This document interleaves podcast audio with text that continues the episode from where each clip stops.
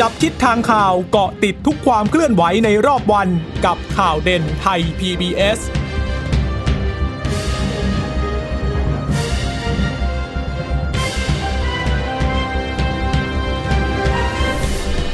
สวัสดีค่ะ สวัสดีค่ะ ต้อนรับคุณผู้ฟังสู่ข่าวเด่นไทย PBS ค่ะ เราพบกันเป็นประจำทุกวันจันทร์ถึงศุกร์บ่ายๆแบบนี้นะคะ อัปเดตข้อมูลข่าวสารที่เกิดขึ้นในรอบวันเพื่อที่จะก่อนที่จะส่งต่อประเด็นไปยังข่าวข้ามมิติใหม่ทั่วไทยด้วยนะคะค่ะเช่นเคยกับดิฉันจีราชาตาเอี่ยมรัศมีและคุณพึ่งนภาคล่องพยาบาลค่ะ ค่ะ คุณผู้ฟังรับฟังเราได้นะคะ ข่าวเด่นไทย PBS ได้ทุกวันนะคะ ผ่านทางเว็บไซต์ thaipbsradio.com หรือว่าจะฟังผ่านทางแอปพลิเคชัน Thai PBS Podcast ได้ด้วยนะคะเราก็จะเอ่อนำข่าวประเด็นสำคัญที่เกิดขึ้นในวันนี้เอ่อนำเสนอให้คุณผู้ฟังนั้นได้รับทราบกันนะคะสำหรับความเคลื่อนไหวในวันนี้เห็นทีก็คงจังเป็นเรื่องของ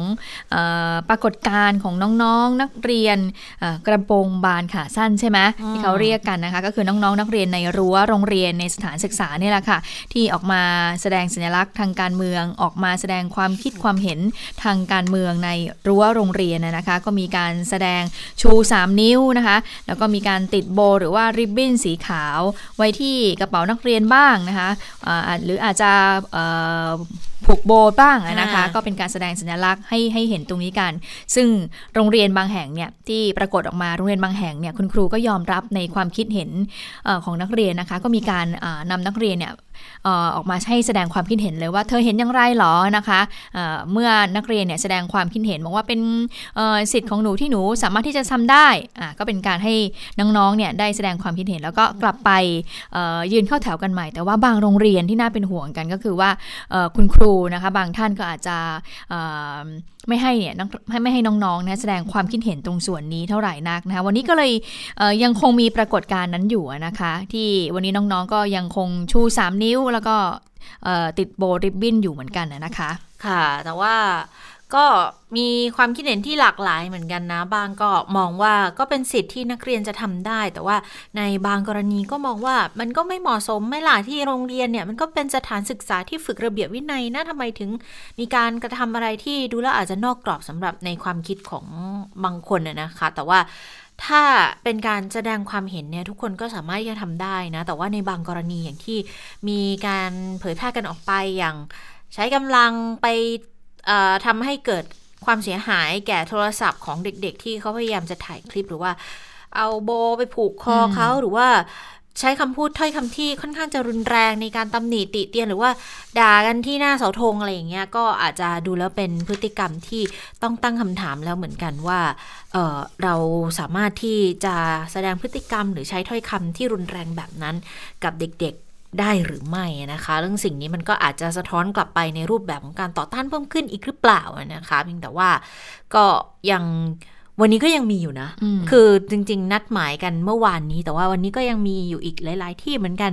ที่มีการแสดงออกในเรื่องนี้ แล้วก็ทางรัฐมนตรีเจ้ากระทรวงอย่างที่เราบอกไปตั้งแต่เมื่อวานนี้ว่าก็ก็เป็นสิ่งที่เด็ก ๆทำได้ แต่ว่าก็ต้องดูตามความเหมาะสมแล้วที่สำคัญก็คือ ไม่ให้มีการละเมิดหรือกระทำผิดกฎหมายด้วยอืมนะคะก็ทำได้นะคะแต่ว่าอยากเกินขอบเขตก็เป็นสิ่งที่เจ้ากระทรวงนั้นได้ย้ำออกมานะค่ะวันนี้การประชุมครมแน่นอนว่าก็จะต้องไปเอ่อไปถามพลเอกประยุทธ์จันทร์โอชานายกรัฐมนตรีอยู่เหมือนกันนะคะ รวมถึงวันนี้ครมเนี่ยก็คงจะมีการหารือถึงประเมินการชุมนุมในช่วงวันอาทิตย์ที่ผ่านมารวมถึงปรากฏการณ์ที่เกิดขึ้นตรงส่วนนี้ด้วยนะคะ ซึ่งหลังจากที่เสร็จสิ้นเอ่อการประชุมครมเนี่ยนะคะเอ่อวันนี้ก็นายกก็พูดเหมือนกัน แต่ว่า ก่อนที่จะไปตรงนั้นนะคะเขาบอกว่าก่อนที่จะเริ่มการแถลงข่าวเนี่ยวันนี้เนี่ยนายกยิ้มด้วยความดีใจที่ได้พบสื่ออีกครั้งนะคะ จากนั้นพลเอกประยุทธ์ก็ มีการพูดถึงข้อเสนอของฝ่ายค้านบางพักค่ะ ที่ต้องการให้แก้อำนาจแล้วก็ที่มาของสว 250 คน ก่อนที่จะแก้มาตรา 256 เพื่อเปิดทางให้ตั้งสสร รวมถึงข้อเสนอของผู้ชุมนุมที่ขอให้ยุบสว 250 คน ภายในเดือนกันยายนนี้ด้วยนะคะ ว่าเป็นเรื่องของการแก้ไขรัฐธรรมนูญนะคะ ก็ย้ำว่าตนเองเนี่ยไม่ได้ขัดแย้งกับใคร ซึ่งก็ให้หารือร่วมกันแต่ละพักนะคะ รวมไปถึงการดำเนินการทุกอย่างก็บอกว่าพักร่วมเนี่ยก็เตรียมการแก้ไขตามขั้นตอน ซึ่งในส่วนของกรรมธิการเนี่ยเมื่อทุกอย่างได้ข้อสรุปแล้ว ทุกอย่างก็ต้องดำเนินการไปตามขั้นตอนเหมือนกันนะคะอ่าทีนี้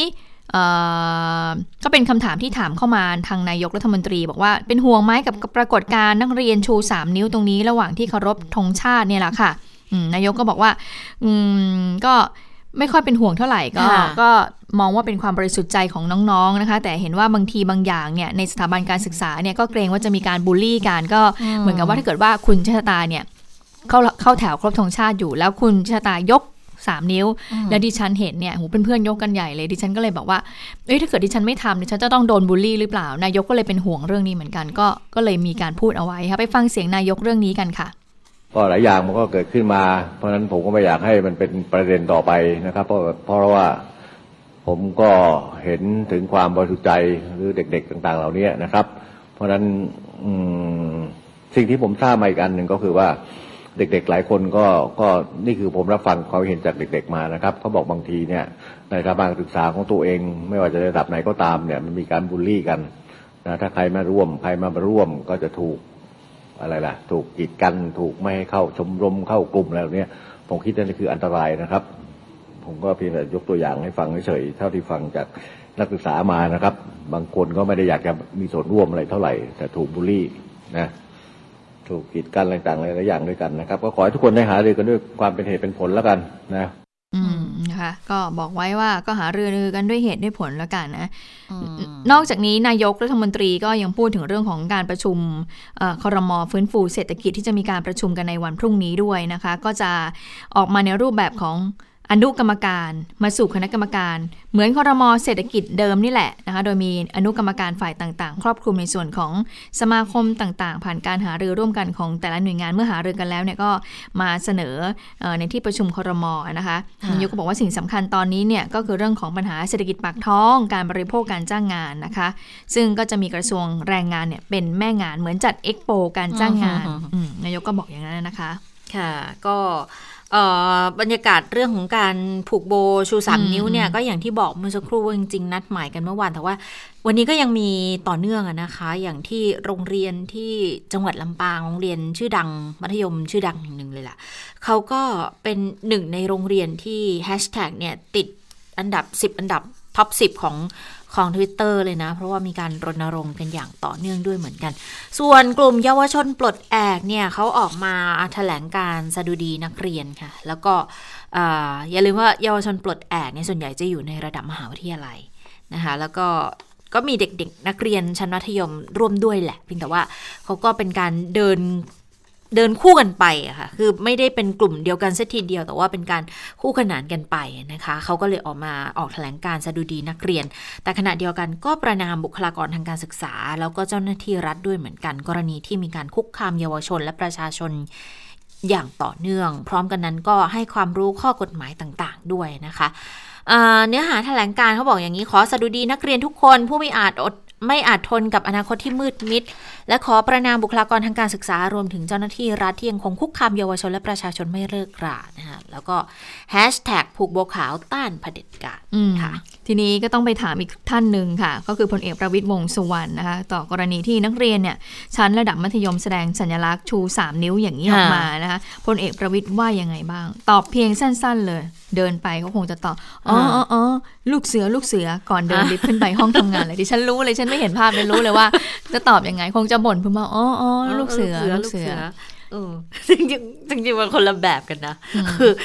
คือชูสามนิ้วลูกเสือเนี่ยถ้าจำไม่ผิดเขาจะชูอะไรนะ ระดับไหลใช่ไหมลูกเสือไม่จับมือขวาปฏิญาณตนเออยืนมือซ้ายมาอะไรทันใดก็ไม่รู้อะแต่ปฏิญาณตนก็คือเสมอระดับหน้าอกใช่ไหมไม่เกินไม่สูงเกินไหลแต่ว่าสามนิ้วที่เขาใช้ในลักษณะของการรณรงค์ของนักเรียนเนี่ย มันจะมาจากภาพยนตร์เรื่อง Hunger Games แล้วก็เขาจะชูเหนือศีรษะนะคะก็เป็นสัญลักษณ์ของการต้านเผด็จการในภาพยนตร์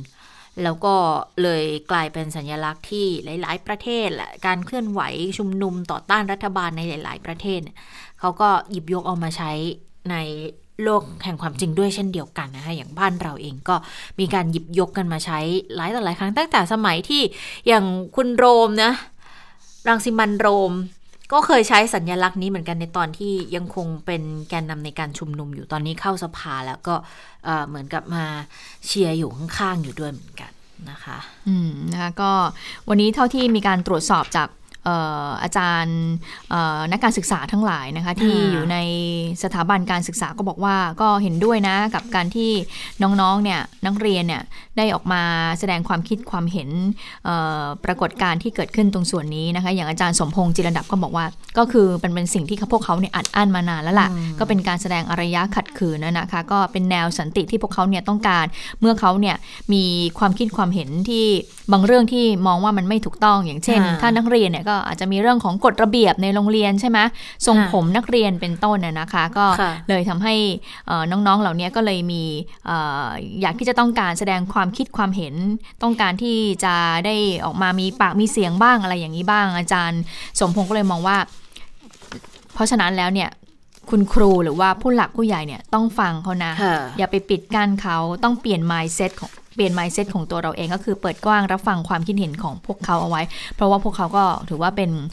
อนาคตของชาติด้วยนะคะ ค่ะ คือจริง ๆ การเคลื่อนไหวของเด็กๆ ในระดับชั้นมัธยมเนี่ยนะเขาถ้าถ้าดูทิศทางแนวโน้มแล้วอะเขาเริ่มเคลื่อนไหวในเรื่องของการเรียกร้องสิทธิ์ในเนื้อตัวของตัวเอง มาตั้งแต่ก่อนหน้าที่จะมีการเคลื่อนไหวทางการเมืองด้วยซ้ำนะ ถ้าเกิดจำกันได้ก็คือจะเป็นประเด็นในเรื่องของอการตัดผมนี่แหละ เพราะว่าคือถ้าให้ทำตามระเบียบจริง ๆ ก็ต้องสั้นเสมอติ่งหูใช่ไหมคะสำหรับระดับมัธยมต้น แต่ว่าที่นี่ในบางโรงเรียนเนี่ยเข้าถึงขั้นที่ว่าอยู่มปลายแล้ว ก็ยังคงบังคับเรื่องของการตัดผมหรือว่า การบังคับเรื่องของสีโบ ให้มันเป็นไปตามกฎระเบียบเนี่ย คือคือน่าจะมองในลักษณะที่ว่าเป็นการตั้งคำถามมากกว่าว่า แล้วทรงผมมันเกี่ยวข้องอะไรกับการเรียนทำไมถึงเวลาทำอะไรผิดอย่างบางที่เนี่ยอาจจะถึงขั้นแบบว่า เอากันไกมาตัดผมเด็กเลย หรือกระโปรงถ้าเกิดผิดระเบียบ ก็เอากันไกมาตัดกระโปรง แล้วมันทำให้เกิดความเสียหายแก่ทรัพย์สินของเขาพ่อแม่ก็ต้องมาซื้อกระโปรงให้ใหม่ก็เลยกลายเป็นคำถามขึ้นมาว่า คือถ้าเกิดตักเตือนกันพูดกันดีๆ ด้วยเหตุด้วยผล มันก็อาจจะเป็นทางออกที่ดีกว่านี้ไหมแต่ทีนี้ในลักษณะของมัธยมเนี่ยดิฉันก็เข้าใจบางส่วนกับคุณครูเหมือนกันนะว่า บางทีเด็กเยอะ แล้วในระดับที่เด็กกำลังเริ่มตั้งคำถามมากขึ้น ถ้าท้ายที่สุดเขาตอบคำถามไม่ไหว มันก็มีโอกาสเหมือนกันที่เขาอาจจะใช้การตอบโต้ด้วย ด้วยการใช้อำนาจที่เหนือกว่าค่ะ นั่นก็คือใช้อำนาจของความเป็นครูในการเอากันไกมาตัดผมเด็ก เอากันไกมา ตัดกระโปรงเด็กในลักษณะเนี้ย แต่มันก็ทำให้เกิดการสื่อสารที่ไม่ตรงกัน มันก็เลยกลายเป็นประเด็นปัญหาแล้ว แล้วก็พอเด็กๆเเขาได้ได้พูดคุยกันในโลกทวิตเตอร์หลายคนก็จะมาแชร์ประสบการณ์ เรื่องสิ่งที่เขาโดนละเมิด หรือว่าเรื่องถูกตำหนิดุด่าประจานบูลลี่อะไรต่างๆ นานาเนี่ยมันก็เลยกลายเป็นประเด็นที่เขาต้องการที่จะส่งเสียงไปให้ถึงคนที่ มีอำนาจเนี่ยได้รับฟังเขาได้เข้าใจ แล้วก็บางทีกฎระเบียบบางอย่าง เขาก็มองว่าอย่างเรื่องทรงผมเนี่ยโหใช้มาตั้งแต่รุ่นคุณยายเลยด้วยซ้ำมั้ง ยังเป็นสาวๆอยู่ทำไมมาจนถึงตอนนี้ โลกมันเปลี่ยนไปถึงไหนแล้วประเทศอื่น ก็ไม่เห็นเขาจะมีการบังคับในลักษณะนี้แล้วทำไมประเทศเรายังต้องมีในลักษณะนี้อยู่ล่ะ มันก็เป็นคำถามที่บางทีหลาย ๆ อย่าง ผู้ใหญ่ก็อาจจะต้องหาคำตอบให้เหมือนกันนะว่า แล้วมันมีความจำเป็นมากน้อยแค่ไหนที่จะต้องยังคงในลักษณะนี้ หรือว่าบางคนพูดไปถึงเรื่องยูนิฟอร์มนักเรียนด้วยซ้ำไปแต่นี้มันก็ต้องมาชั่งน้ำหนักกันนะว่า อย่างไหนมันมันควรจะต้องคงอยู่อะไรที่มันสามารถที่จะปรับเปลี่ยนไป แล้วพอมันมีการเมืองขึ้นมาอีก ก็กลายเป็นว่าเด็กๆก็ สนใจในเรื่องของการเคลื่อนไหวทางการเมือง เพื่อเรียกร้องสิทธิในการแสดงความเห็น สิทธิในการที่จะขับเคลื่อนในประเด็นใดประเด็นหนึ่ง มันก็เลยกลายเป็นความเคลื่อนไหวที่น่าจะประจวบเหมาะกัน แล้วก็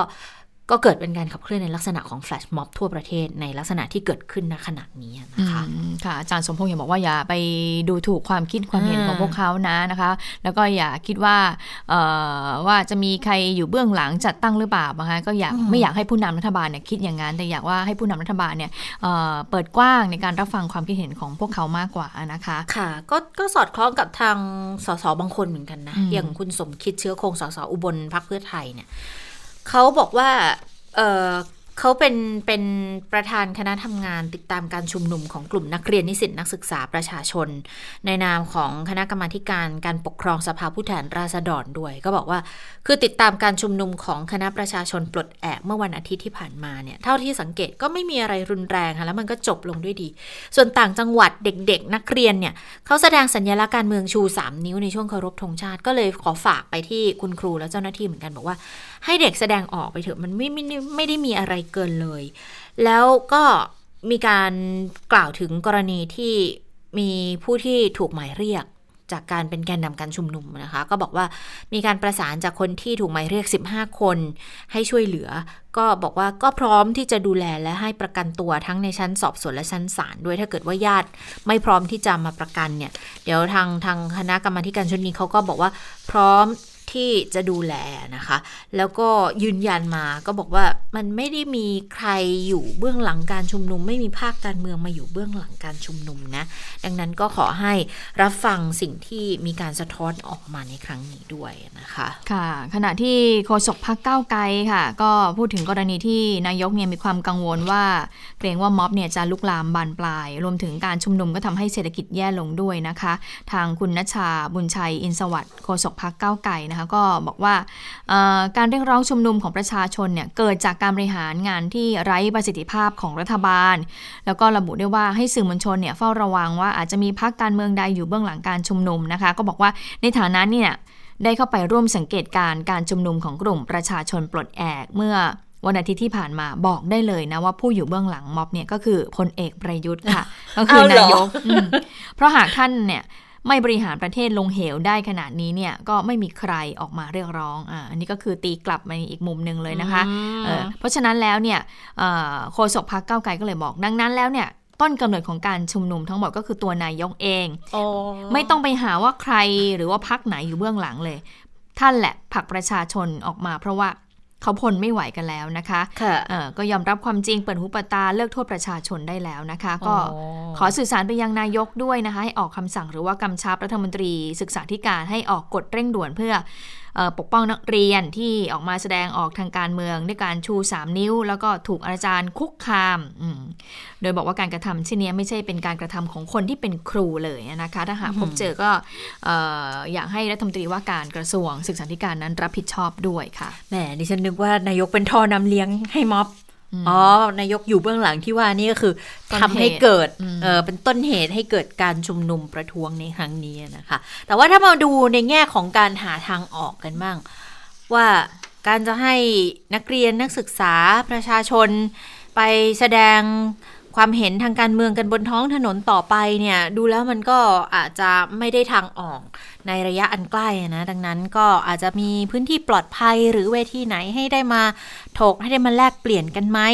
ที่รัฐสภาค่ะ คุณชวนหลีกภัยประธานสภาผู้แทนราษฎรก็พูดถึงเรื่องการชุมนุมการแสดงออกเชิงสัญลักษณ์ของนักเรียนทั่วประเทศเหมือนกัน ก็บอกว่าจริงๆเนี่ยใช้เวทีสภาในการแก้ไขปัญหาได้นะ โดยผู้นำฝ่ายค้าน หรือว่ารัฐบาลเสนอขอเปิดประชุมสภาพิจารณาหาทางออกร่วมกันได้เลย อันนี้เนี่ยสามารถขอเปิดประชุมได้ทันทีด้วยนะคะ ส่วนตัวในฐานะที่คุณชวนบอกว่าก็เป็นประธานฝ่ายนิติบัญญัติเห็นว่าทุกคนต้องทำหน้าที่ของตัวเองให้ดีค่ะ ภายนอกสภาจะเป็นยังไงก็ช่าง แต่ว่าในสภาเนี่ยต้องยึดหลักกฎเกณฑ์ทำหน้าที่ของตัวเอง ให้สมบูรณ์ที่สุด แต่ว่าคุณชวนบอกว่าผมไม่มีสิทธิ์ไปสั่งประชุมนัดพิเศษอะไรนะ ถ้าไม่อยู่ในวาระระเบียบ แต่ถ้าฝ่ายไหนเสนอเข้ามายินดีค่ะ แล้วเชื่อทุกคนจะทำหน้าที่ให้ดีด้วย ตัวของคุณชวนเองก็บอกว่าก็ย้ำในสภาอยู่ตลอดในเรื่องของการปฏิบัติหน้าที่ ที่ว่าอย่างน้อยสภาก็ต้องเป็นหลักให้บ้านเมือง ในฝ่ายดูแลประสานกฎเกณฑ์กติกาของระบอบประชาธิปไตยของหลักกฎหมาย เพราะว่า เราปกครองกันด้วยกฎหมาย ก็ต้องยึดเรื่องนี้เอาไว้ด้วยนะคะ อืมนะคะ ทีนี้ผู้สื่อข่าวก็มีการถามถึง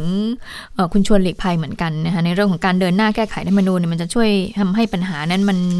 สถานการณ์ตอนนี้มันดีขึ้นหรือไม่ คุณชวนตอบยังไงไปฟังเสียงกันค่ะ อย่างที่ผมเรียนไปแล้วว่าคือว่ามันก็เป็นไปตามกฎหมายกระบวนการนิสภาเนี่ยอย่างที่บอกว่าข้างนอกก็จะเสียงกันยังไงทะเลาะกันยังไงก็ตามนะแต่ในนี้จะต้องอยู่ภายใต้กติกาของระบบประชาธิปไตย แล้วก็ผมก็ดูวิธีนี้จะทำให้การทำงานเป็นไปได้ สาระสำคัญจริง ๆ ก็คือแต่ละฝ่ายต้องทำหน้าที่ตัวเองให้สมบูรณ์ที่สุด ไปเรียกร้องไปอื่นแต่โดยไม่ทำเนี่ยก็ไม่ถูกเหมือนกันครับนั้นก็ย้ำเตือนกับสมาชิกในที่ประชุม อย่างที่เราได้เห็นว่าเมื่อสัปดาห์ที่แล้วการประชุมนัดพิเศษก็สามารถทำให้งานของสภาเนี่ยผ่านไปได้อย่างดี เป็นจำนวนมากนะครับอืมนะคะก็เป็นเสียงของความคิดเห็นของท่านประธานชวนนะนะคะะทีนี้ในเรื่องของการแก้ไขรัฐธรรมนูญเนี่ยตอนนี้เนี่ยทางฝ่ายรัฐบาลก็คงจะต้องรอคณะกรรมการพิจารณาศึกษาการยกร่างรัฐธรรมนูญของอาจารย์พิรพานินสารีรัฐวิภาคออกมาก่อนนะคะที่ท่านบอกว่าจะเเสร็จสิ้นส่งสภาได้เนี่ยก็ช่วงสิ้นเดือนสิงหาคมนี้นะคะ แล้วหลังจากนั้นก็ต้องมาดูกันว่าในรายละเอียดแล้วเป็นยังไง ทีนี้ตอนนี้เนี่ยอย่างที่รู้รู้กันก็คือ 5พัก ฝ่ายค้านั้นยื่นไปแล้วเรียบร้อยก็คือยกเว้นทางพรรคก้าวไกลที่เขาขอยื่นของเขาเองเนี่ยนะคะทีนี้ของพรรคร่วมรัฐบาลหละอย่างประชาธิปัตย์ที่เขาชูบอกว่าเป็นหนึ่งในนโยบายหลักที่เขาเข้าร่วมรัฐบาลนี้ก็เรื่องของการแก้ไขธรรมนูญนะคะ เรื่องนี้ก็มีความ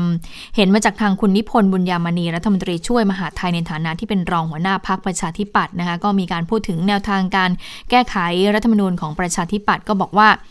ท่านหัวหน้าพักก็คือท่านจุลินเนี่ยก็เคยแถลงจุดยืนของพักในเรื่องนี้มาแล้วนะคะ และตอนนี้เนี่ยพักก็ได้ตั้งคณะทำงานยกร่าง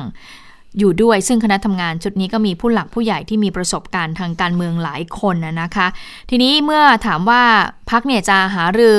ถึงเรื่องการแก้ไขรัฐธรรมนูญเมื่อใดนะคะพักร่วมรัฐบาลจะหารือเมื่อไหร่ คุณนิพนธ์ก็บอกว่า ตอนนี้เนี่ยวิปรัฐบาลยังทำงานกันอยู่ ซึ่งเขาก็ประสานงานกับพักร่วมอยู่แล้ว แต่ว่าตอนนี้เนี่ยคณะกรรมการวิสามันศึกษาปัญหาหลักเกณฑ์แล้วก็การแก้ไขเพิ่มเติมรัฐธรรมนูญเนี่ยยังไม่ได้สรุปผลออกมาเลย อย่างชัดเจนก็รอให้รายงานดังกล่าวนั้นเสร็จสิ้นก่อนนะคะ ทีนี้ผู้สื่อข่าวก็ถามบอกว่าโอ้โหดูอย่างนี้มันจะทันตามกรอบเวลาไหมล่ะ เพราะว่ากลุ่มประชาชนเนี่ยก็ออกมาเรียกร้องมีการขีดเส้นด้วยใช่ไหมคะคุณผู้ฟัง คุณเจษตาคะก็คือเขามีการขีดเส้นให้แก้ไขรัฐธรรมนูญภายในเดือนกันยายนนี้ด้วย คุณนิพนธ์ก็เลยบอกว่า การแก้ไขรัฐธรรมนูญมันมีขั้นตอนของมันอยู่แล้ว ว่าจะต้องเริ่มจากตรงไหน เริ่มนับหนึ่งอย่างไร ก็ขอให้เป็นไปตามขั้นตอนตรงนั้น ตอนนี้เนี่ย ก็พูดกันจริง ๆ ก็ใกล้จะเริ่มเห็นภาพแล้วว่าจะแก้ไขแบบใดเรื่องใดบ้าง ตอนนี้ก็รอคอยเรื่องการแก้ไขมา 1 ปีแล้วนะคะ ก็ขอให้รอผลการศึกษาของคณะกรรมการวิสามันชุดนี้ก่อนนะคะ ก็ทราบว่ากำลังเขียนรายงานผลสรุปการศึกษาอยู่นะคะ อันนี้ก็เป็นสิ่งที่คุณนิพนธ์บอกไว้ ทีนี้เมื่อข้อเรียกร้อง 3 ข้อล่ะของกลุ่มประชาชนปลดแอกจะมีผลต่อการกำหนดประเด็นในการแก้ไขรัฐมนูญหรือเปล่า คุณนิพนธ์ก็บอกว่า ข้อเรียกร้องเหล่านั้นเนี่ยคงถูกนำมาพิจารณาด้วย เพราะว่ารัฐธรรมนูญนั้นเป็นเรื่องของคนทุกคน ดังนั้นประเด็นใดที่คิดว่าสามารถแสวงหาความร่วมมือแล้วก็เห็นพ้องกันได้ ก็จะนำมาพูดคุยกันค่ะ ค่ะอืมอันนี้ก็เป็นความคิดเห็นจากทางพักร่วมรัฐบาลสำหรับในเรื่องของการแก้ไขรัฐธรรมนูญนะคะ ค่ะ ส่วนถ้าเกิด พูดถึงคุณนิพนธ์แล้วเนี่ยเดี๋ยวไปขอไปเรื่องของการเลือกตั้งท้องถิ่นสักนิดหนึ่งก็แล้วกันนะคะ เดี๋ยวจะได้ไปดูตรงตรงม็อบต่อ เพราะว่ายังมีความเคลื่อนไหวบางส่วนอยู่เหมือนกันแต่ว่าพอพูดถึงคุณนิพนธ์แล้วเนี่ยคือนอกจากเรื่องของการแก้ไขรัฐธรรมนูญที่มีการถามกันแล้วเนี่ยก็มีการถามถึงความคืบหน้าในการจัดการเลือกตั้งท้องถิ่นด้วยคุณนิพนธ์เป็นรัฐมนตรีช่วยเป็นรัฐมนตรีช่วยมหาดไทยก็เลยบอกว่า ก็ยังเป็นไปตามกรอบเวลาเดิมค่ะ ก็คือจะเกิดขึ้นในช่วงปลายปีนี้ ส่วนจะจัดการเลือกตั้งประเภทไหนก่อน อันนี้ต้องหารือกันอีกที แต่ว่าส่วนตัวเนี่ยคิดว่าจะต้องเลือกตั้งท้องถิ่นอย่างใดอย่างหนึ่งก่อน เพราะว่าถ้าเลือกพร้อมกันเดี๋ยวสับสนไงคะเพราะว่าต้องใช้บัตรหลายใบ คือเขาจะมีแบบผู้บริหารท้องถิ่น จะมีสภาสมาชิกสภาเขต อันนี้ก็ต้องดูก่อนว่าจะเริ่มส่วนไหนก่อน ส่วนการเลือกตั้งสมาชิกสภากรุงเทพเนี่ยจะจัดพร้อมกับการเลือกตั้งผู้ว่ากทม เพราะว่าไม่อย่างนั้นเขาบอกว่าต้องใช้งบมาก อะ คือของอันอื่นนี่จัดแยกนะ แต่ถ้าเป็นของกทมจัดไปพร้อมกันเลย ไม่งั้นต้องใช้งบประมาณเยอะนะคะ ตอนนี้ก็ยืนยันบอกว่ายังไม่มีการเปลี่ยนแปลงใด ๆ ส่วนเรื่องของการจะหารือกับกกตหรือไม่เนี่ย คุณนิพนธ์ก็บอกว่า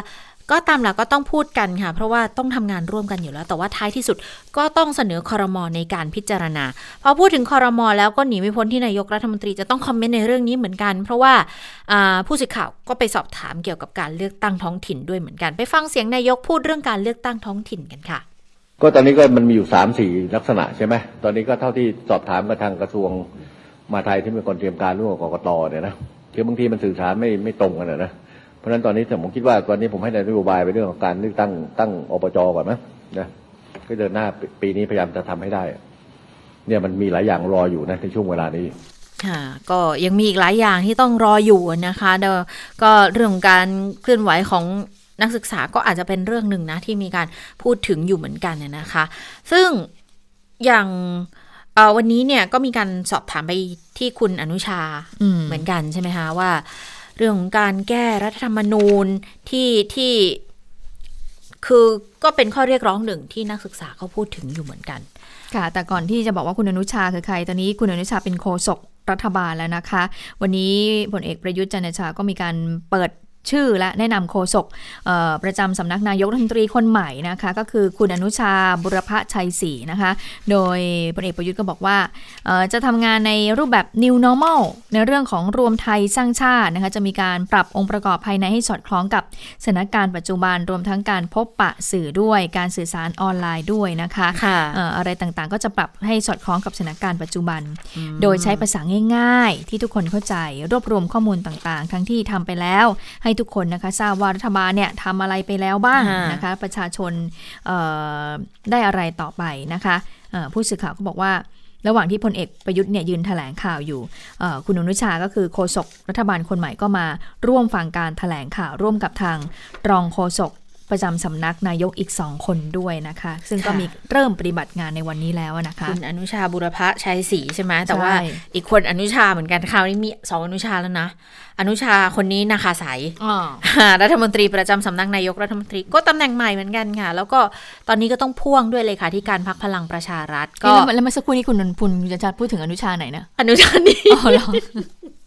อนุชานาคาใสยอ๋อโอเคเพราะว่าจะพูดขออภัยเรื่องนี้ไง แก้รัฐธรรมนูญอ๋ออ่อ่า เนื่องจากว่าตะกี้ก็ก็พูดเรื่องแก้รัฐธรรมนูญไปแล้วส่วนหนึ่งนะคะ ในในในเนื้อความที่ว่าจะแก้ไขปัญหาอืมบ้านเมืองกันได้หรือเปล่าอ๋อใช่ไหมแต่โอเคทีนี้เนี่ยสิ่งที่มันเกิดขึ้นแล้วดำเนินไปแล้วนะคะ ก็นอกเหนือจากข้อเรียกร้องของนักศึกษาอย่าลืมว่า เรามีคณะกรรมาธิการศึกษาการแก้ไขรัฐธรรมนูญ แล้วทีนี้พักการเมืองแต่ละพักเนี่ยเขาก็มีร่างของตัวเองใช่ไหมอ่าที่ฝ่ายค้านที่เริ่มยื่นกันมาแล้วฝ่ายค้านเมื่อวานนี้ห้าหกพักก็ยื่นกันไปห้าห้าพักพรรคเพราะว่าก้าวไกลเขาไม่ยื่นอืมก้าวไกลเขาเขาต้องการจะยื่นแยกอะนะคะยื่นแต่ว่าของเองอ่าเออทีนี้เนี่ยของพลังประชารัฐล่ะจะเป็นยังไงอืมก็มีการไปสอบถามกับคุณอนุชาที่ตอนนี้ก็ควบเก้าอี้เลขาธิการพักด้วย ก็บอกว่าในส่วนพลังประชารัฐเนี่ยเดี๋ยวคงต้องรอประสานงานกับพักร่วมรัฐบาลก่อนว่า แต่ละพักเขาคิดยังไง แต่ว่าในส่วนของพปชรเนี่ยนะคะก็ต้องพูดคุยกันก่อนว่าวิธีการแก้จะเป็นยังไง แล้วเดี๋ยวดูก่อนว่าความชัดเจนมันน่าจะมีในไม่ช้านี่แหละ แต่ประเด็นเรื่องสมาชิกวุฒิสภาเนี่ย ที่ที่ม็อบเขาก็ขีดเส้นมาใช่ไหมบอกว่าให้ยุบไปเลย ในกันยายนนี้เนี่ย ก็บอกเดี๋ยวพักยังไม่ได้คุยรายละเอียดค่ะ คงต้องคุยกันวงกว้างก่อน แล้วก็อาจจะต้องไปหารือกันในวิปรัฐบาลด้วยนะ แต่ถ้ามันมองในแง่ของสถานการณ์ชุมนุมณขณะนี้จะเป็นยังไงบ้างนะคะ คุณอนุชาก็มองว่า จริง ๆ การชุมนุมมันก็เป็นหนทางประชาธิปไตย ก็ต้องว่าไปตามกรอบประชาธิปไตย ตามกรอบกฎหมาย รวมถึงบริบททางการเมืองด้วยอืมแต่ละครั้งแต่ละยุคแต่ละสมัย คือการเคลื่อนไหวในแต่ละครั้งเนี่ยเขาก็จะมีรูปแบบที่หลากหลาย แล้วก็มีความเป็นเฉพาะตัวในแต่ละการเคลื่อนไหวด้วยค่ะก็เหมือนกันพักการเมืองแต่ละพักเนี่ยอืมก็ต้องพร้อมทุกสถานการณ์ในการขับเคลื่อนทางการเมืองเช่นเดียวกันอืมนะคะค่ะเออส่วนทางก้าวไกลเนี่ย ว่าไงเมื่อสักครู่นี้เราพูดถึงก้าวไกลกันไปแล้วรอบหนึ่งใช่ไหมค่ะ ก้าวไกลวันนี้ก็ทางเลขาธิการพรรคก้าวไกลก็ให้สัมภาษณ์ในรายการเอ่อเจาะลึกทั่วไทยนะค่ะเมื่อเช้าวันนี้ถึงกรณีที่ไม่ร่วมลงชื่อกับพรรคร่วมฝ่ายค้านที่นำโดยพรรคเพื่อไทยนะคะเพื่อเสนอยติด่วนให้เอ่อให้สภาพิจารณา ร่างรัฐธรรมนูญฉบับแก้ไขมาตรา 256 แล้วก็ตั้งสสรนะคะ ก็บอกว่าพรรคก้าวไกลเนี่ยพยายามไม่พูดเรื่องนี้นะอืมเพื่อไม่ให้เกิดความขัดแย้งในพักร่วมฝ่ายค้าน แต่ว่าเมื่อวานนี้คุณสุทินคลังแสงประธานวิปพักร่วมฝ่ายค้านก็ได้บอกกับสื่อมวลชน ให้มาถามทางพักก้าวไกลเอง จึงจำเป็นต้องออกมาชี้แจงให้สังคมนั้นได้เข้าใจตรงกันนะเอ่อโดยคุณชัยธวัฒน์ตุลาธนดิฉันอ่านถูกไหมเนี่ย เลขาธิการพักก้าวไก่นะคะ ก็บอกว่ารัฐธรรมนูญปี 60 เนี่ยถือว่าเป็นระเบิดเวลาหรือเป็นวิกฤต ขณะเดียวกันก็เป็นโอกาสด้วย ก็หมายความว่าทางออกของวิกฤตทำได้ โดยการแก้ไขรัฐธรรมนูญทั้งฉบับ ผ่านการตั้งสสร เพื่อไม่ให้การเมืองเนี่ยไป ไปสู่ทางตัน อย่างไรก็ตามตอนนี้ก็ยังมีความเห็นต่างอยู่ พักก้าวไก่จึงไม่ได้เข้าร่วมเข้าชื่อ เพราะว่าขอสงวนความเห็นในประเด็นสำคัญบางประการเอาไว้ แต่ก็ยืนยันนะคะว่ายังทำงานร่วมกับพักร่วมฝ่ายค้านอยู่นะคะ อย่างเช่น ข้อเสนอของพักก้าวไก่เนี่ย ของเขาชัดเจนเลย ปิดค่ะสวิตช์สวอืมผ่านการยกเลิกมาตราที่เกี่ยวข้องกับสว ก็ไล่มาเลยตั้งแต่มาตรา 269 ไปถึง 272 ซึ่งพักร่วมฝ่ายค้านก็กำลังพิจารณาร่วมกันอยู่นะคะ ส่วนประเด็นแก้ไขมาตรา 256 เพื่อตั้งสสรอ่าเรื่องนี้นะคะเลขาธิการพักเก้าวไกลก็บอกว่าเห็นด้วยกับยตินี้เมื่อมีสสเข้าชื่อเกิน1ใน 5 หรือ 98 คนแล้วก็จะเข้าสู่การพิจารณาของรัฐสภาต่อไปนะคะ ซึ่งเราก็คงจะไปร่วมอภิปรายกับเขาด้วย เพียงแต่ว่าเราเนี่ยขอสงวนความเห็นบางประเด็นเอาไว้นะคะ ทีนี้ถามถึงว่าแล้วพักที่ก้าวไกลขอสงวนไว้คืออะไรล่ะนะคะคุณเลขาธิการพักก้าวไกลก็บอกว่าการเสนอปิดสวิตสวในคราวนี้เลยใช่หรือเปล่าเลขาบอกว่าชัดชัดเจนว่าไม่ใช่ขอยืนยันชัดเจนว่าไม่ใช่ประเด็นนี้ เพราะว่าจะเป็นยติที่แยกยื่นต่างหาก เนื่องจากว่าการแก้ไขมาตรา 269 ถึง 272 เนี่ยเป็นเรื่องที่เกี่ยวกับสว ไม่จำเป็นต้องทำประชามติ จึงไม่ควรผูกเข้าไว้กับการแก้ไขมาตรา 256 เพื่อตั้งสสร ซึ่งต้องทำซึ่งต้องมีการทำประชามตินะคะ โดยประเด็นที่เราสงวนความเห็นก็คือว่า ในร่างรัฐธรรมนูญแก้ไขเพิ่มเติมเนี่ยที่ยื่นกันไป เมื่อวานนี้นั้นกำหนดไว้ว่าสสรเนี่ยห้าม แก้ไขรัฐธรรมนูญหมวด1 หมวด 2พักเก้าวไกลเห็นว่าไม่มีความจำเป็นแล้วก็ไม่สอดคล้องกับสถานการณ์ปัจจุบัน ประเด็นแรกการไปล็อกไว้ว่าสสรจะไม่แก้หมวด 1 และหมวด 2 จะไปผลิตซ้ำความเข้าใจผิดว่า รัฐธรรมนูญหมวด 1 และหมวด 2 แต่แก้ไขไม่ได้อืมทั้งที่ความจริงแล้วมีการแก้ไขมาโดยตลอด ไม่ได้เป็นเรื่องต้องห้ามหรือแปลกประหลาดอะไร หากมีความกังวลก็จะมีการเซ็นเช็คเปล่าให้สสรไปแก้อะไรที่เลยเถิดเรื่องนี้ไม่มีทางเกิดขึ้นอืมเอ๊ะดิฉันไม่แน่ใจว่าหมวดหนึ่งหมวดสองนี่มันเกี่ยวกับเรื่องของ สถาบันหรือเปล่านะคุณเจษตานะเดี๋ยวขอไปมันขอเช็คนิดนึงก่อนนะคะค่ะแต่ว่าจริง ๆ คุณชวนก็พูดถึงเรื่องนี้เหมือนกันนะอืมกับการที่พักก้าวไกลเนี่ยเขาจะยื่นแก้รัฐธรรมนูญแยกกันนะคะ ไปฟังเสียงของคุณชวนกันก่อนค่ะ ท่านผู้นำฝ่ายค้านได้เล่าได้บอกเมื่อวานครับ ได้บอกด้วยวาจาฮะว่าทางพรรคก้าวไกลขอถอนฮะขอถอนชื่อไป ได้ได้บอกด้วยวาจาด้วยตัวท่านเองครับผมครับ เอ่อเข้าใจว่าไม่ได้มีปัญหาอะไรนะเพราะว่าถ้าเป็นความประสงค์ถอนแล้วก็ปรากฏว่าทางนี้ก็เข้าใจตอนแรกลงชื่อไว้ก่อนใช่ไหมครับ ก็ค่าชื่อออก ถ้าหากว่าเป็นไปตามนี้ก็หมายความว่า ชื่อนั้นก็จะไม่มี แต่ว่าในส่วนสภาเวลาเขาสอบเนี่ยเขาจะลงละเอียด สมมติมีการค่าชื่ออะไรอาจจะสอบถาม เช่นสอบถามท่านผู้นำฝ่ายค้าน หรือสอบถามเจ้าของชื่อ ในสัปดาห์นี้ควรจะเรียบร้อยครับผมอืมค่ะก็เป็นการความคืบหน้าในการเอ่อยื่นแก้ไขรัฐธรรมนูญที่มาจากเอ่อแนวคิดของพรรคการเมืองต่างๆ ด้วยนะคะ อย่างก้าวไกลเองก็ confirm แล้วว่าเขาคงยื่นแยกของเขาเอง แต่ทีนี้ถ้าพูดถึงหมวด 1 หมวด2เนี่ยนะ ก็เอ่อ หมวด1เป็นเป็นบททั่วไปค่ะคุณผู้ฟัง จะมีอยู่ประกอบอยู่ 5 มาตราด้วยกัน อันแรกเนี่ยก็พูดถึง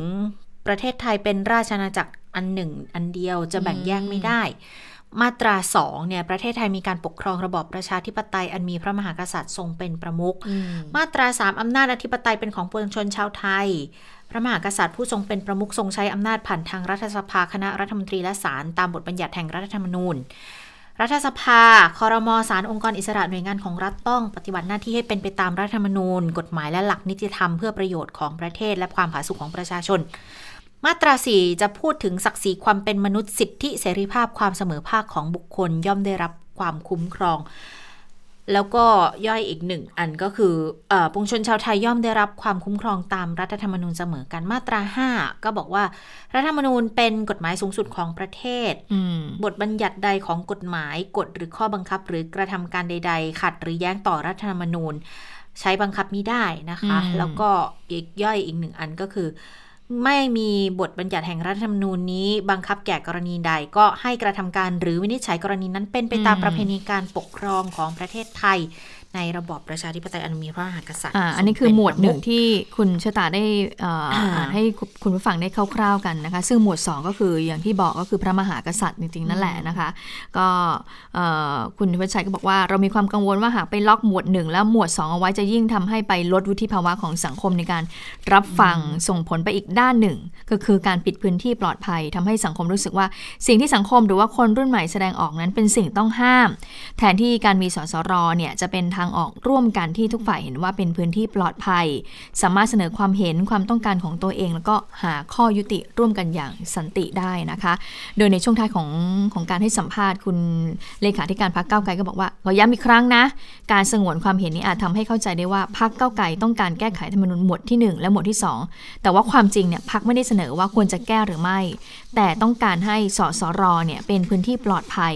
ที่ทุกฝ่ายเนี่ยจะต้องมาหาข้อยุติร่วมกันได้จริงนะคะอันนี้ก็เป็นสิ่งที่สะท้อนออกมาจากทางเลขาธิการพรรคก้าวไกลค่ะ ก็ก็พอจะเก็ตในมุมมองอืมที่เขาพูดถึงนะคือแค่คือในในมุมของก้าวไกลเนี่ยอ่าพูดแค่ว่าที่ไม่ไปร่วมลงชื่อกับทางห้าพักฝ่ายค้าน เพราะว่าตรงนั้นเขาเขาพูดถึงว่าไม่แตะหมวดหนึ่งบทสองใช่ไหมอืมแต่ว่าทางก้าวไกลคืออยากจะให้มีการเปิดเพื่อถกกันในอืมสสรไม่ได้ไม่ได้พูดในลักษณะบอกว่าถกเป็นวงกว้างนะ แต่ว่าอยากให้ เปิดไว้หน่อยเพื่อให้ถกกันได้ แต่ไม่ได้หมายความว่าถกกันแล้วจะแก้หรือไม่แก้ อันนี้ อันนี้คือความเข้าใจของของดิฉันนะ ก็อืมก็พอจะเก็ตในมุมมองของเขาแหละว่ามันควรจะเป็นในรูปแบบนี้ด้วยหรือไม่นะคะ แต่ว่าอันนี้ก็ ก็ต้องให้ไปคุยกันแหละ ว่าจะยังไงเพราะเดี๋ยวก้าวไกลเขาก็คงจะยื่นของเขาเอง นะคะค่ะมาดูจุดยืนพรรคประชาธิปัตย์หน่อยไหมอ่าอ่าจุดยืนพรรคประชาธิพรรคประชาธิปัตย์ต่อการแก้ไขรัฐธรรมนูญยังไงบ้างนะคะคุณเทพไทยเสนพงศ์สสนครศรีธรรมราชประชาธิปัตย์ก็บอกว่า จุดยืนของประชาธิปัตย์เนี่ยเมื่อวานนี้คุณจุลินเนี่ยก็ได้แสดงจุดยืนในเรื่องของการแก้ไขรัฐธรรมนูญมาตรา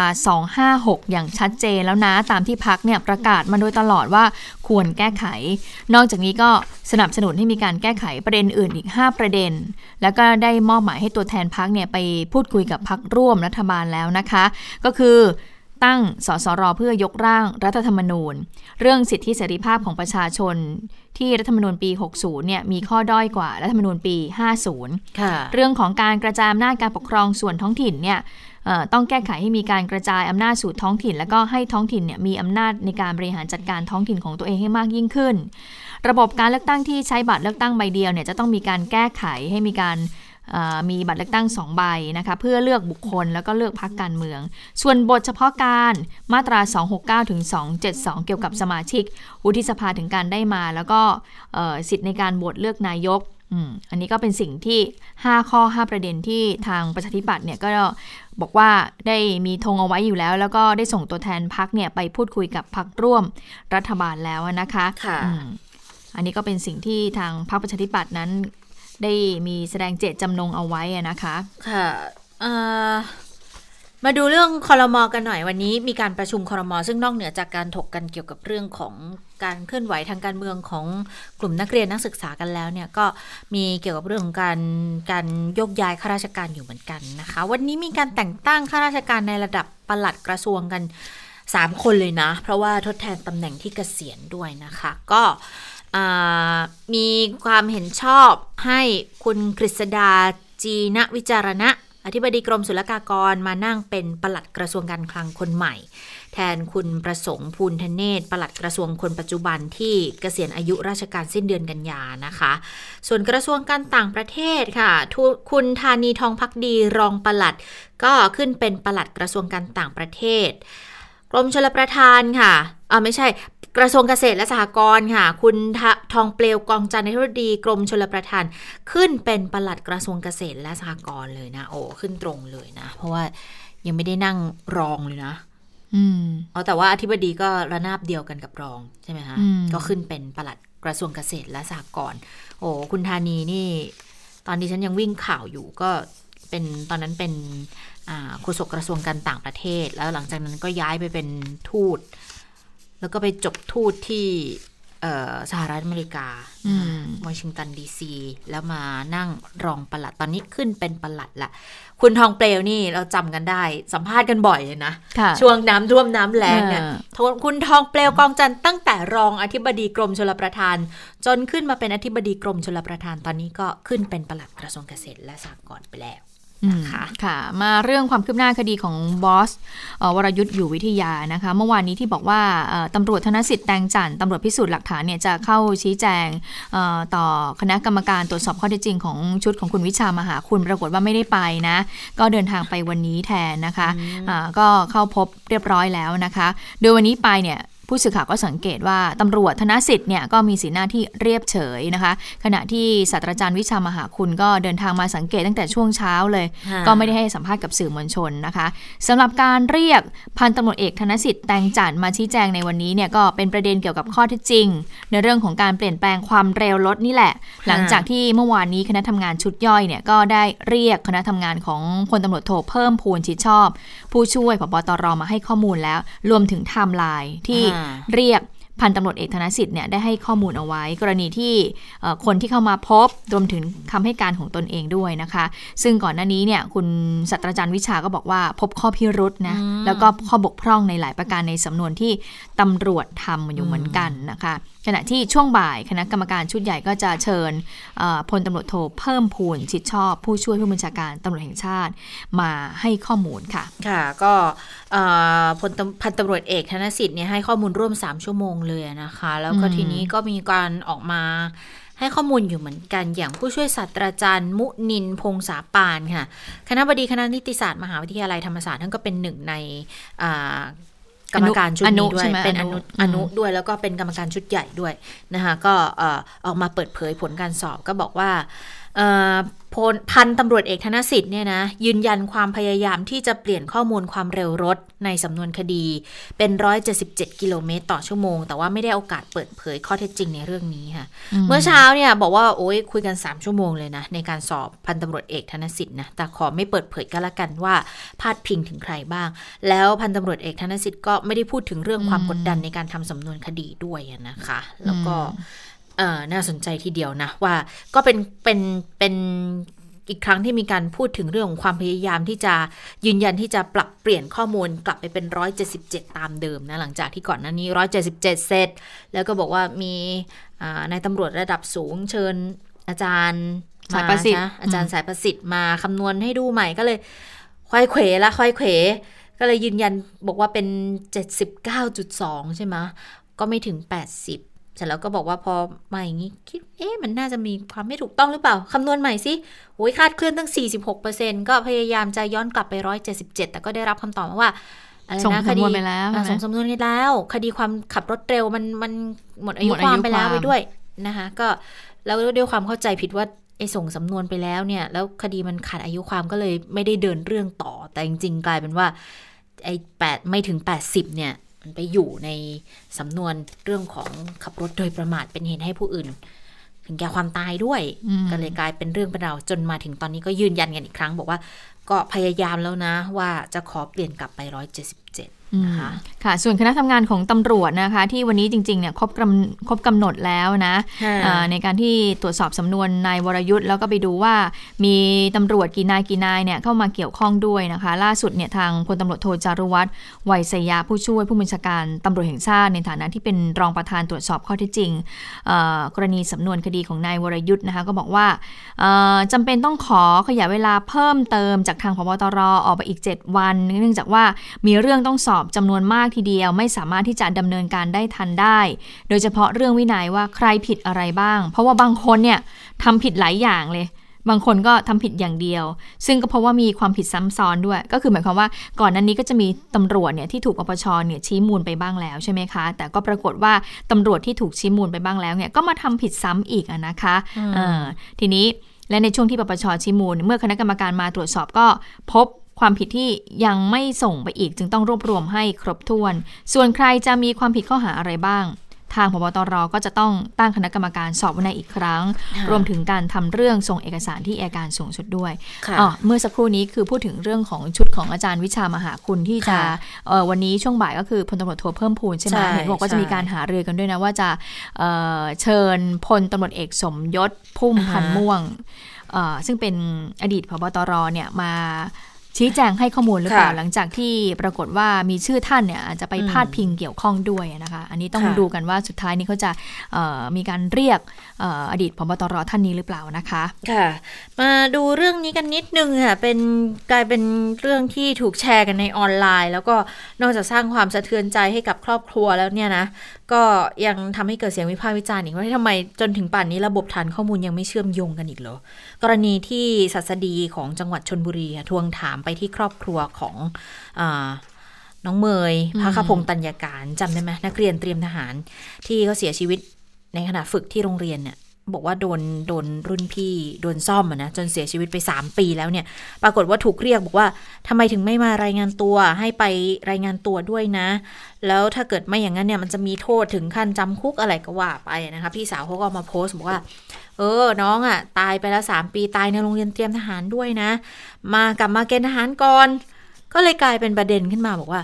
อ้าวแล้วยังไงเนี่ย คนตายไปแล้วทำไมถึงถึงยังต้องไปรายงานตัวอีกจะต้องไปแสดงเหตุผลอะไรอีกหรือ ไม่ได้เชื่อมโยงกันเหรอระบบเนี่ย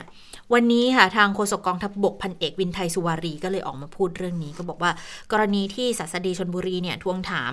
นายพักขพงศ์ตัญญาการหรือว่าน้องเมยเนี่ยนะให้ไปชี้แจงเหตุผลที่ไม่ไปรายงานตัวรับหมายเรียกเกณฑ์อาหารเนี่ยบอกว่า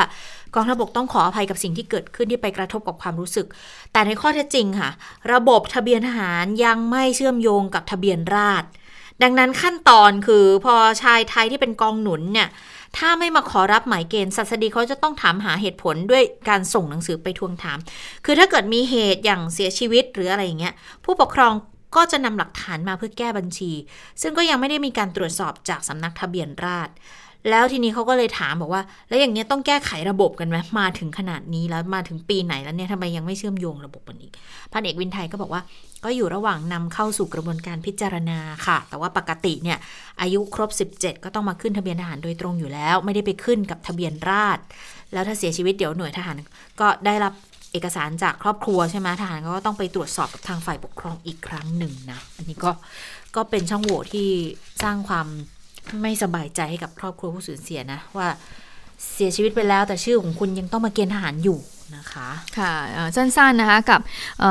กับการออกหมายเรียกผู้ที่กระทำความผิดการชุมนุมในช่วงวันที่ 18กรกฎาคมที่ผ่านมาตอนนี้เนี่ยออกหมายจับ 15 คนแล้วใช่ไหมคะวันนี้ตำรวจก็กำลังพิจารณาอยู่ว่าอาจจะมีการออกหมายเรียกผู้ที่ชุมนุมกระทำผิดกฎหมายเพิ่มอีกอย่างน้อย 15 คนในวันที่ 18กรกฎาคมนี้นะคะ ส่วนการชุมนุมเมื่อวันอาทิตย์ที่ผ่านมา ตอนนี้ตำรวจก็อยู่ระหว่างการรวบรวมพยานหลักฐานอยู่ค่ะ แล้วก็บอกด้วยว่าการแสดงความคิดเห็นของน้องๆนักเรียนก็เป็นสิทธิที่ทางการเมืองนะคะ แต่ว่าจะมีความผิดอื่นหรือไม่ก็ต้องดูที่เจตนาด้วยว่าไปกระทบกับผู้อื่นหรือเปล่านะคะ ค่ะ ก่อนจะไปต่างประเทศอัปเดตโควิดนิดนึงวันนี้ติดเชื้อเพิ่ม 3 คนมาจากรัสเซีย 2 อินเดีย1นะคะเป็นคนไทยทั้ง 3 คนมีอาการ 2 คนไม่มีอาการอีก 1 คนนะคะ วันนี้คุณสาวรักษ์มาแล้วสวัสดีคุณสาวรักษ์ค่ะสวัสดีค่ะ สวัสดีค่ะ คุณผู้ฟังสวัสดีทั้งสองท่านค่ะค่ะ ข่าวแรกนะคะไปดูเรื่องราวเเรื่องราวเกี่ยวกับวัคซีนโควิด -19 ก่อนนะคะ คือที่ประเทศจีนเนี่ยเขาได้จดรับรองสิทธิบัตรวัคซีนโควิด -19 ตัวแรก แต่ว่าเเป็นตัวแรกของประเทศเขา แล้วก็อนุมัติให้ใช้งานเฉพาะในกองทัพของจีนเท่านั้นนะคะะก็เรียกว่าในอีกแง่มุมหนึ่งเนี่ยมันก็คล้ายๆกับว่าเขาก็ใช้ทหารของเขาเนี่ยเป็นเป็นอาสาสมัครในการทดสอบประสิทธิภาพของ วัคซีนตัวนี้ด้วยนะคะ วัคซีนที่จีนจดสิทธิบัตรเป็นตัวแรกเป็นของบริษัท c a n s i n o Biologic นะคะเขาร่วมกับสถาบันวิจัยสถาบันวิทยาศาสตร์การแพทย์ทหารจีน การอนุมัติในครั้งนี้ใช้งานได้ในวงจำกัดเท่านั้น ก็คือใช้ภายในกองทัพจีนเท่านั้น แล้วเขาก็เริ่มฉีดให้กับทหารตั้งแต่ช่วงปลายเดือนมิถุนายนที่ผ่านมาแล้วนะคะสำหรับวัคซีนตัวนี้เนี่ยเขาบอกว่าตอนนี้ ทดสอบอยู่ในเฟสสองพบว่าสามารถกระตุ้นภูมิคุ้มกันได้ดี แล้วก็มีความปลอดภัย ตอนนี้กำลังอยู่ในขั้นตอนการทดสอบในเฟสสามนะคะ ส่วน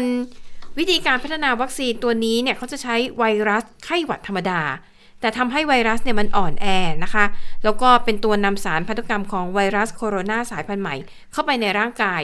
เทคนิคนี้ใช้เพื่อกระตุ้นให้ร่างกายสร้างภูมิคุ้มกันขึ้นมา เพื่อต่อสู้กับเชื้อโควิด -19 นะคะ อันนั้นก็เป็นความก้าวหน้าเรื่องของวัคซีนค่ะ อีกประเด็นหนึ่งเรื่องการเมืองของสหรัฐอเมริกา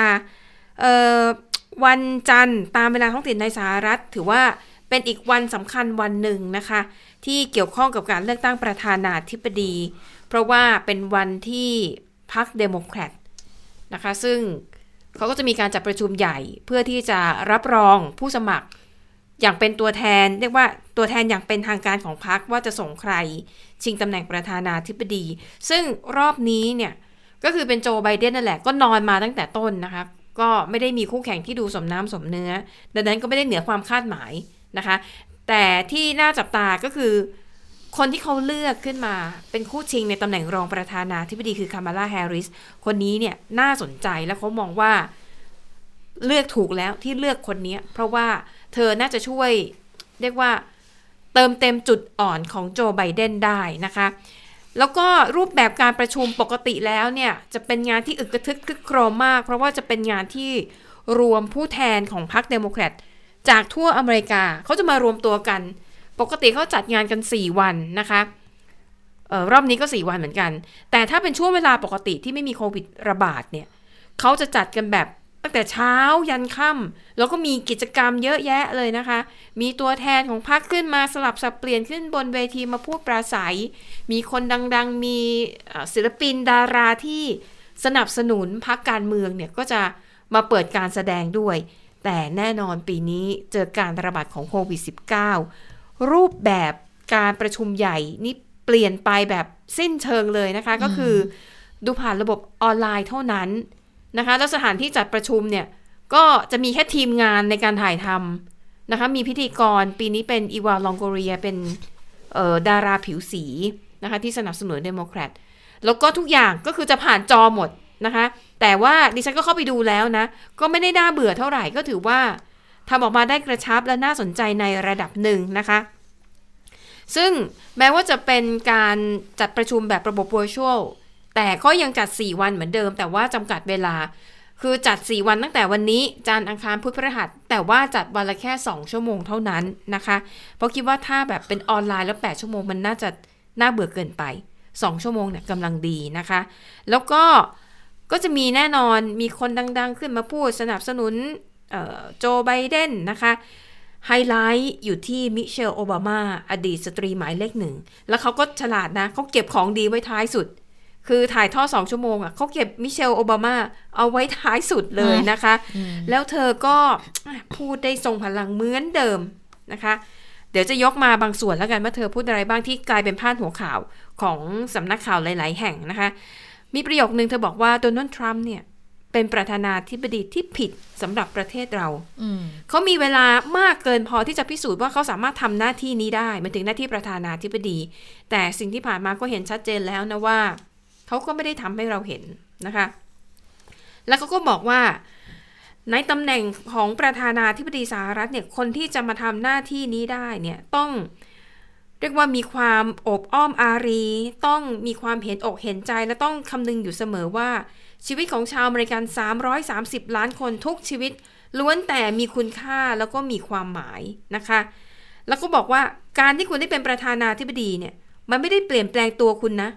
แต่มันจะเปิดเผยว่าคุณเป็นใครต่างหากนะคะ ดังนั้นคำพูดของมิเชลก็หมายถึงว่า คืออย่าคิดว่าพอเลือกเขาขึ้นมาเป็นผู้นำแล้วเขาจะเป็นคนดี คือถ้าเขาเป็นคนไม่ดียังไงเขาก็ยังคงเป็นอย่างนั้นแหละนะคะอะอันนี้ก็เป็นแค่วันแรกนะคะ คาดว่าอีก 3 วันจากนี้เนี่ยเขาคงเก็บไม้เด็ดเอาไว้นะคะ ก็ค่อยๆ ทยอยปล่อยออกมา และอีกนัยยะหนึ่งของการประชุมใหญ่ของพรรคเดโมแครตก็คือ จะเป็นการรับรองอย่างเป็นทางการนะคะว่าโจไบเดนแล้วก็คามาลาแฮร์ริสจะได้เป็นตัวแทนของอของพรรคนะคะในการชิงตำแหน่งประธานาธิบดีและรองประธานาธิบดี เขาจะเลือกตั้ง 3 พฤศจิกายนนี้นะคะ ในขณะที่ผลการสำรวจล่าสุดสดๆร้อนๆเลยนะคะโจไบเดนยังมีคะแนนนำทุกสำนัก แล้วก็คะแนนนำห่างอย่างน้อยก็ ร้อยละห้านะคะ บางโพเนี่ย ทิ้งห่างกันเป็น 10%เลยก็มีนะคะ แต่ก็ชะล่าใจไม่ได้นะ หากจำกันได้ในการเลือกตั้งรอบที่แล้วเนี่ย ก็อย่างนี้แหละก่อนเลือกตั้งพอโพมาปรากฏว่าฮิลลารีคลินตันก็นำทรัมป์อยู่นะช่วงนั้นน่ะแต่อาจจะนำไม่มากแต่ก็ถือว่านำแต่พอเลือกตั้งออกมาจริง ๆ เนี่ยคือจิวเฉียดและสุดท้ายเธอก็แพ้ไปนะคะ ดังนั้นการเลือกตั้งอะไรก็เกิดขึ้นได้ตามกันไปยาวๆนะคะ ปิดท้ายค่ะ ไปดูเรื่องของสภาพอากาศ ที่อุทยานแห่งชาติเดดวอลเล่เดดที่แปลว่าตายเลยเนี่ยนะคะเขาบอกว่าที่นั่นเนี่ยเขาถือว่ามันเป็นดินแดนที่ร้อนที่สุดในโลกค่ะ แต่ว่าล่าสุดเขาวัดอุณหภูมิที่อุทยานแห่งชาติ แห่งนี้อยู่ที่รัฐแคลิฟอร์เนียของสหรัฐ อุณหภูมิอยู่ที่ 54.4 องศาเซลเซียส ถือว่าเป็นอุณหภูมิที่สูงที่สุด ในรอบกว่า 100 ปีนะคะเขาบอกว่าสาเหตุที่อุณหภูมินั้นทำลายสถิติโลกเนี่ยเกิดขึ้นจากคลื่นความร้อนที่แผ่ปกคลุมพื้นที่ชายฝั่งตะวันตกของสหรัฐ ก็เลยทำให้พื้นที่แถบนั้นเนี่ยอุณหภูมิพุ่งสูงขึ้น แล้วเขาบอกว่ามันจะร้อนยิ่งขึ้นไปอีก เขาบอกว่าร้อนจัดขนาดที่ทำให้กระแสไฟฟ้า ดับไปแล้ว 2 วันในรัฐแคลิฟอร์เนีย เพราะว่าพอร้อนมากคนก็ใช้ไฟมากนะคะจน โรงงานผลิตไฟฟ้าเนี่ยก็เลยมีปัญหาไฟดับมาแล้ว 2 วันก็ เขาบอกยังไม่พอจะร้อนกว่านี้อีกนะคะก็ต้องดูกันว่าที่นู่นนะเขาจะรับมือกับสภาพอากาศร้อนอย่างไร ถามว่าอุทยานแห่งชาติเดวิลเล่เนี่ย เป็นดินแดนที่ร้อนที่สุดในโลก แน่นอนคนอยู่ไม่ได้นะคะนะคะแต่ว่าเขาบอกใกล้ๆนั้นเนี่ย มีคนอาศัยอยู่ 24 คนเท่านั้นนะคะ อันนี้ก็คือความเคลื่อนไหวจากต่างประเทศค่ะ ค่ะ ทั้งหมดก็คือข่าวเด่นไทย PBS วันนี้นะคะ เราทั้ง 3 คนลาไปก่อน สวัสดีค่ะ สวัสดีค่ะ สวัสดีค่ะ